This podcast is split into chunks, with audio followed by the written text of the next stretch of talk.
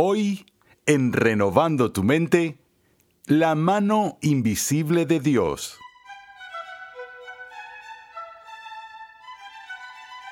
La conocida narración de Moisés y la zarza ardiente evoca asombro y admiración.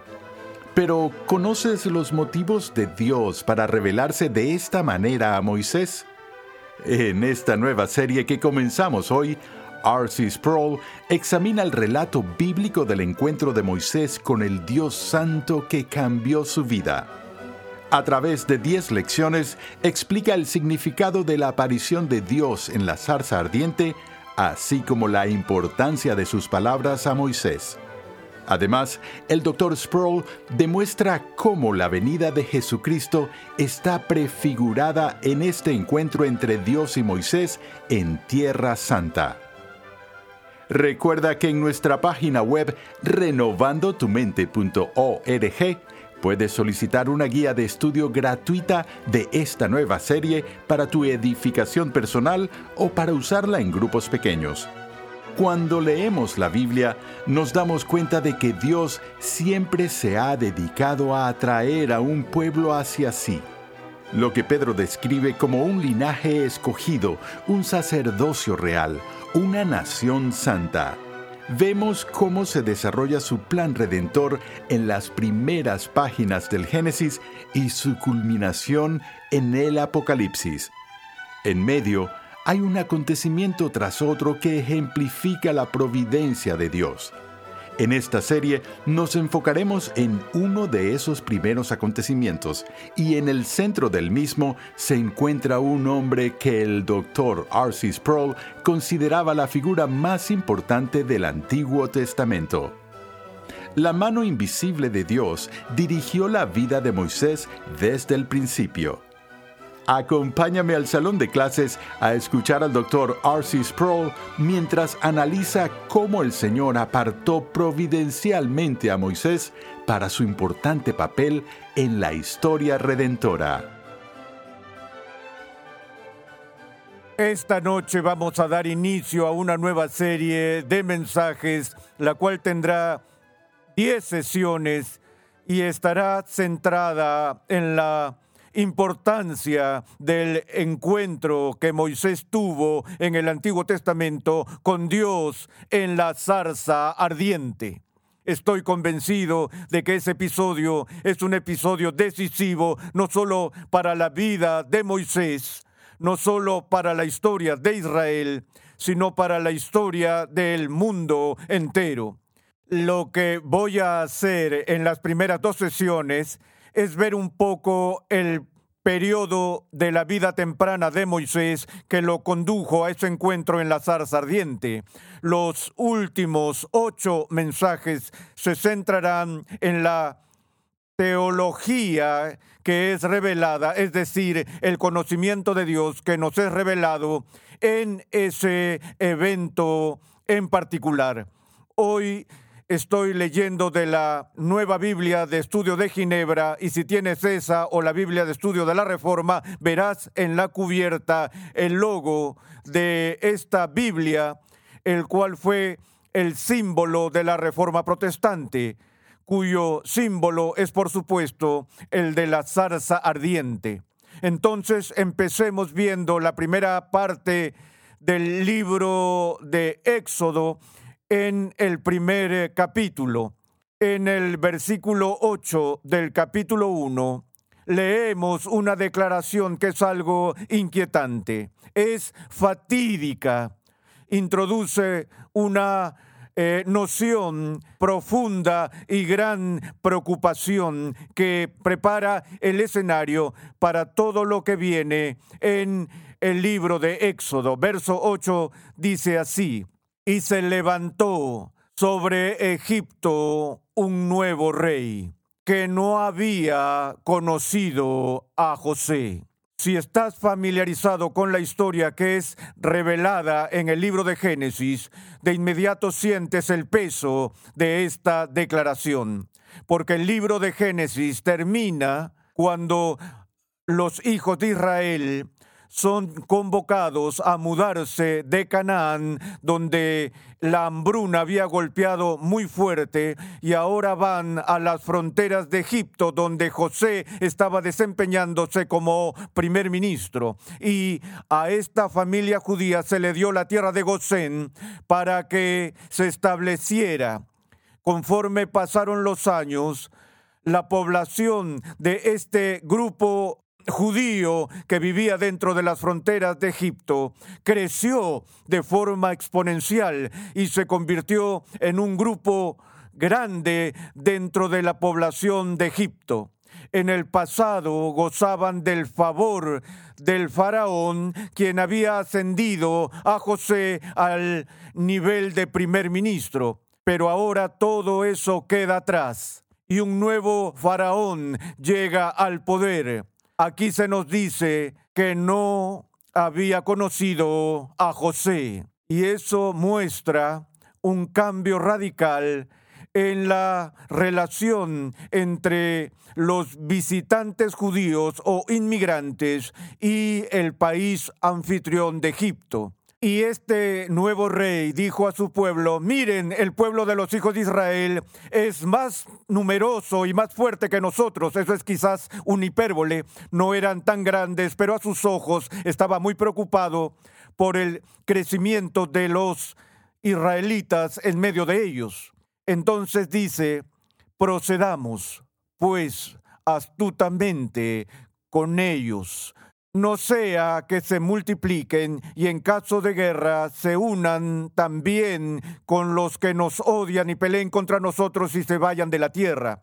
Estaban diciendo, tenemos que ser astutos aquí, debemos tener cuidado. Por un lado, no queremos que se vayan, porque son nuestra fuerza de trabajo esclava de la cual depende toda la economía pero a la vez no queremos que se vuelvan tan numerosos y tan fuertes que si somos atacados por otra nación, ellos se levanten en una insurrección y se unan a nuestros enemigos y nos destruyan. Así que lo que tenemos que hacer es mantenerlos aquí, pero mantenerlos tan débiles como nos sea posible.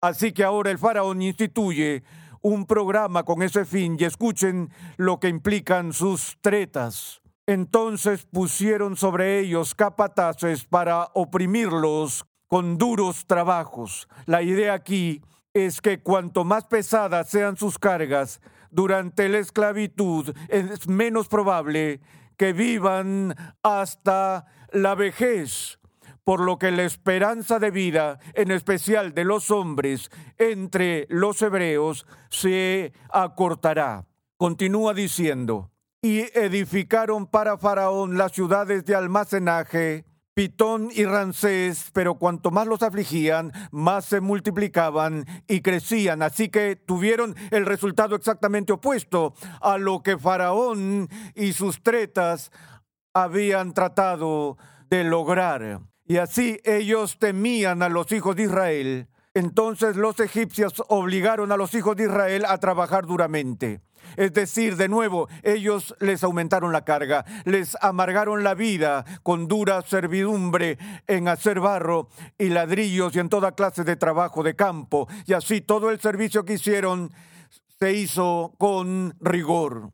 Ahora, lo que viene a continuación es muy importante para la historia del mundo. ¿Ves la situación que tiene el faraón y lo que está tratando de controlar? Antes de ver lo que viene a continuación, quiero hacer esta pregunta. Una pregunta que con facilidad empezaría una discusión entre cristianos. ¿Quién crees que fue la persona más importante en todo el Antiguo Testamento? Puedo escuchar varias eh, nominaciones para ese cargo. Algunos pueden decir Adán, otros incluso podrían decir Eva, porque ella fue la madre de todos. La gente seguramente podría nominar a Abraham porque él es el padre de los creyentes y es al que Dios llamó del paganismo e hizo ese pacto con él y con sus descendientes. Algunos podrían nominar a David como el prefigurado del rey que vendría en los días del Nuevo Testamento en la persona de Jesús. Todas esas personas que acabo de mencionar son, creo, candidatos legítimos. Es como preguntar quién es el mejor jugador de fútbol de la historia. Puedes argumentar esas preguntas por siempre. Para mí, en cuanto a la historia redentora, la persona más importante en todo el Antiguo Testamento es Moisés. ¿Por qué? No solo porque sacó a la gente de la esclavitud en el Éxodo, que nuevamente fue un evento decisivo para toda la historia, sino porque también fue el mediador del antiguo pacto, al igual que Jesús es el mediador del nuevo pacto. Y es a través de él que Dios entregó la ley a Israel en la entrega de los diez mandamientos. Yo veo esto de la siguiente manera. Sin Moisés, sin escape de la esclavitud, sin éxodo, quizás no habría un judío sobreviviente sobre la faz de la tierra hoy. Porque sin el éxodo y el liderazgo de Moisés, los esclavos judíos nunca habrían sido moldeados en una nación por Dios y nunca habrían tenido el código de la ley que fue entregado a través de Moisés. No puedes estudiar jurisprudencia en la civilización occidental sin ver el impacto del decálogo pronunciado por Moisés posteriormente en el derecho romano, así como en la ley británica y en la jurisprudencia estadounidense. Así que este hombre es de gran importancia. Y los primeros capítulos del libro de Éxodo nos revelan una providencia extraordinaria por la cual Dios en su soberanía le dio al mundo a Moisés. Ahora, el miedo del faraón se ha intensificado a tal punto que su nuevo programa de tretas a fin de protegerse del problema del crecimiento en fuerza de estos esclavos judíos, fue el destruir a los bebés que estaban a punto de nacer. En un significativo paralelo redentor e histórico, un edicto sale de Faraón no muy diferente al de Herodes en los días del Nuevo Testamento con la matanza de los bebés a fin de destruir al niño Jesús. Así que en este momento de la historia, el faraón emite un decreto para destruir a los niños judíos recién nacidos. Leamos su contenido.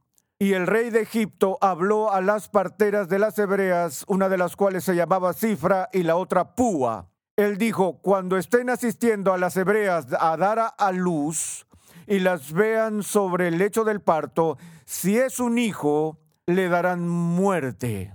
Esto no es tan solo un gobierno que aprueba el aborto, por muy perverso que eso sea. Este es un caso en el que un gobierno está ordenando el infanticidio. El gobierno el rey instruye a las parteras hebreas, si ves a esa mujer dando a luz y el bebé es un niño, es tu deber matarlo. Pero si es una niña, entonces vivirá. Versículo 17. Pero, una de mis palabras favoritas en la historia bíblica, pero algo aparece que frustra este decreto del gobernante más poderoso del mundo. Pero las parteras quienes, por cierto, estoy seguro que estaban intimidadas por el poder del faraón. ¿Cómo no iban a estarlo? Aquí está el hombre más poderoso del mundo. Pero las escrituras dicen, pero las parteras temían a Dios. Estas eran mujeres temerosas de Dios que tenían más reverencia y temor de ofender a Dios que de ofender a Faraón. Sin ese temor, y la providencia de Dios. De nuevo, no hay Moisés, no hay Éxodo, no hay ley. Entonces las parteras temían a Dios y no hicieron como el rey de Egipto les había mandado. Este es un acto de desobediencia civil que recibe la bendición de Dios. Siempre debemos obedecer a los magistrados civiles, a menos que nos ordenen hacer algo que Dios nos prohíbe o nos prohíben hacer algo que Dios ordena. Y en este caso, se les ordenó matar a estos bebés, lo que violaría el carácter de Dios y sus propias conciencias. Así que desobedecieron a Faraón. No hicieron como el rey de Egipto les había mandado, sino que dejaron con vida a los niños. El faraón se entera de esto. Escuchen esto. Llama a las parteras y les dice, ¿qué han hecho? ¿Por qué han salvado a esos niños? ¿Por qué no hicieron lo que les pedí que hicieran?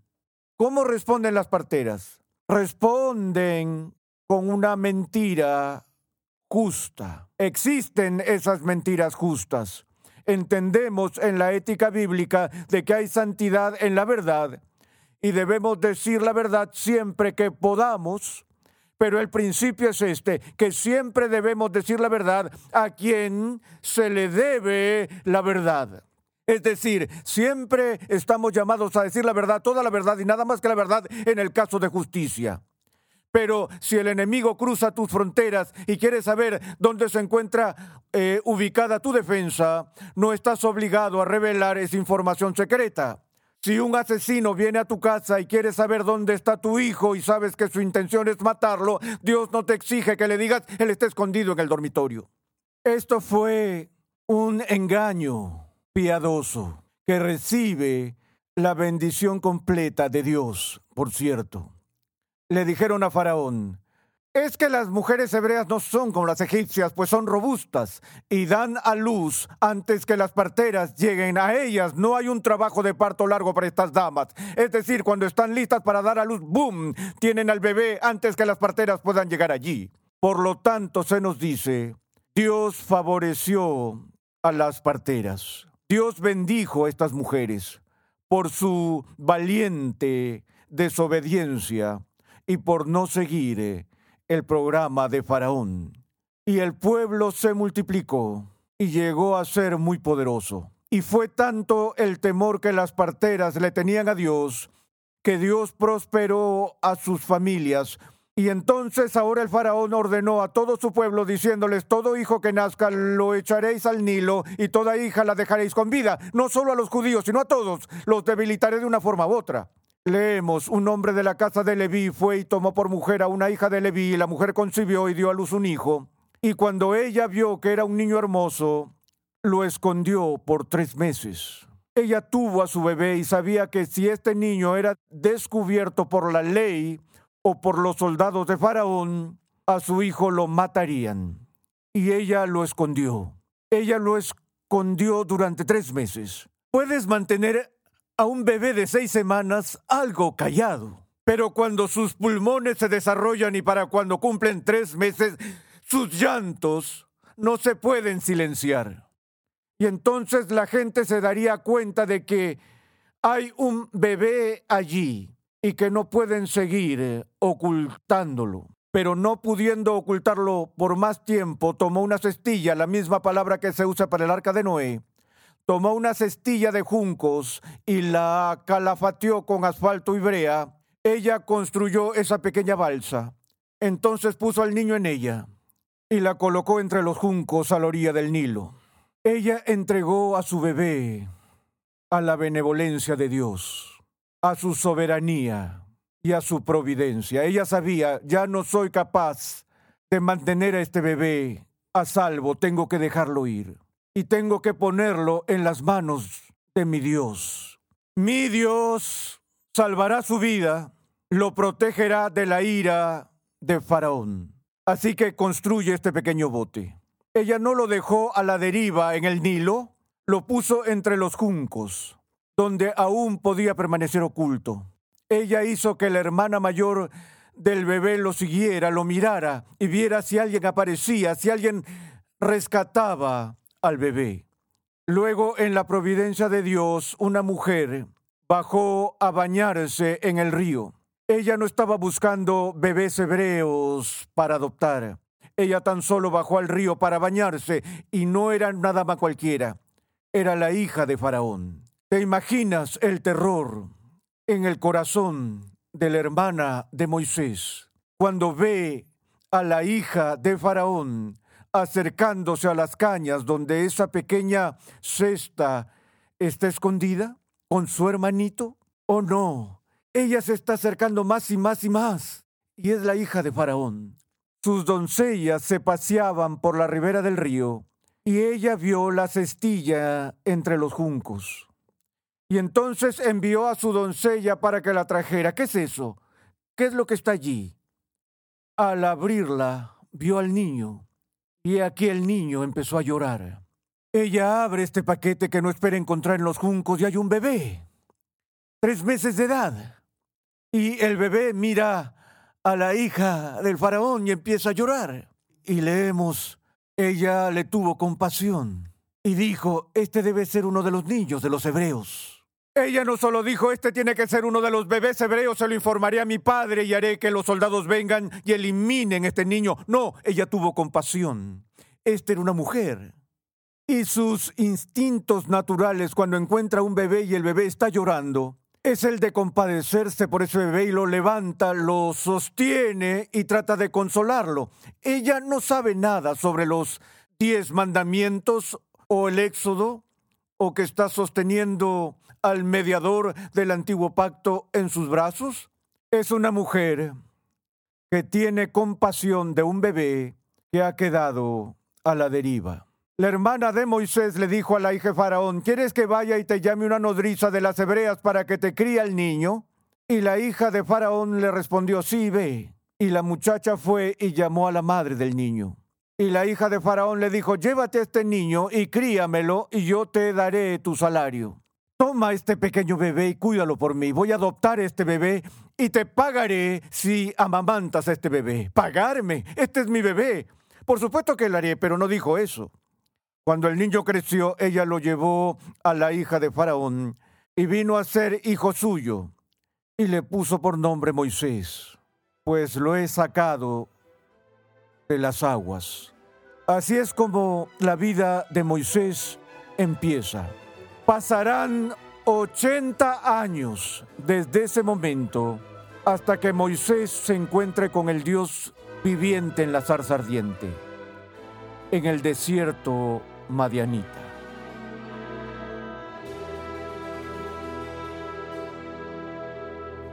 La historia de Moisés fortalece nuestra fe en la soberanía de Dios. ¿No es así? Aunque el faraón intentó destruir a todos los bebés hebreos, Dios utilizó este mal para preservar a Moisés. Era el hombre elegido por Dios y fue protegido milagrosamente para hacer la obra de Dios. Te invitamos a visitar nuestra página web renovandotumente.org, donde podrás solicitar gratuitamente la guía de estudio de esta nueva serie. Allí además encontrarás nuestro archivo de episodios pasados, artículos y contenido multimedia y muchos recursos más que producimos con la finalidad de cumplir con nuestra misión de proclamar, enseñar y defender la santidad de Dios en toda su plenitud a tantas personas como sea posible. Moisés quedó asombrado cuando se encontró con una zarza que ardía pero no se consumía. Entonces escuchó una voz en medio de las llamas. En el siguiente episodio de Renovando tu mente, R.C. Sproul nos adentra en este significativo momento de la historia redentora. Escucha un avance de nuestro próximo programa. Este es uno de los momentos más importantes en la historia del Antiguo Testamento, cuando Dios escuchó el gemir de este pueblo cuando Dios escuchó los gemidos de estos esclavos en Egipto. Y el Señor Dios omnipotente movió cielo y tierra a través de su siervo Moisés para hacer frente a esta tragedia de inhumanidad. Renovando tu mente es una producción de los ministerios Ligonier, la confraternidad de enseñanza del Dr. Arcis Sproul. Nuestra misión, pasión y propósito es ayudar a las personas a crecer en su conocimiento de Dios y su santidad. Nuestra programación es posible gracias al generoso apoyo en oración y financiero de cristianos alrededor del mundo. Para hacer tu donación, por favor visita nuestra página web renovandotumente.org. Dios llama a su pueblo a ser transformado por la renovación de su mente. Es por esta razón que transmitimos una enseñanza que expone las glorias de Dios reveladas en la Biblia en el contexto de la cultura, la filosofía, la apologética, la ética y la historia de la Iglesia. Para contactarnos, por favor envíanos un correo electrónico a programa arroba renovandotumente.org con tus preguntas, testimonios y comentarios. Recuerda que en nuestra página web renovandotumente.org puedes adquirir gratuitamente la guía de estudio de la serie de hoy y además encontrarás una amplia variedad de recursos tales como clases, artículos y contenido multimedia con la finalidad de cumplir con nuestra misión de proclamar, enseñar y defender la santidad de Dios en toda su plenitud a tantas personas como sea posible. Sintonízanos nuevamente en esta misma emisora y en este mismo horario y únete a nuestra gran comunidad virtual en las redes sociales.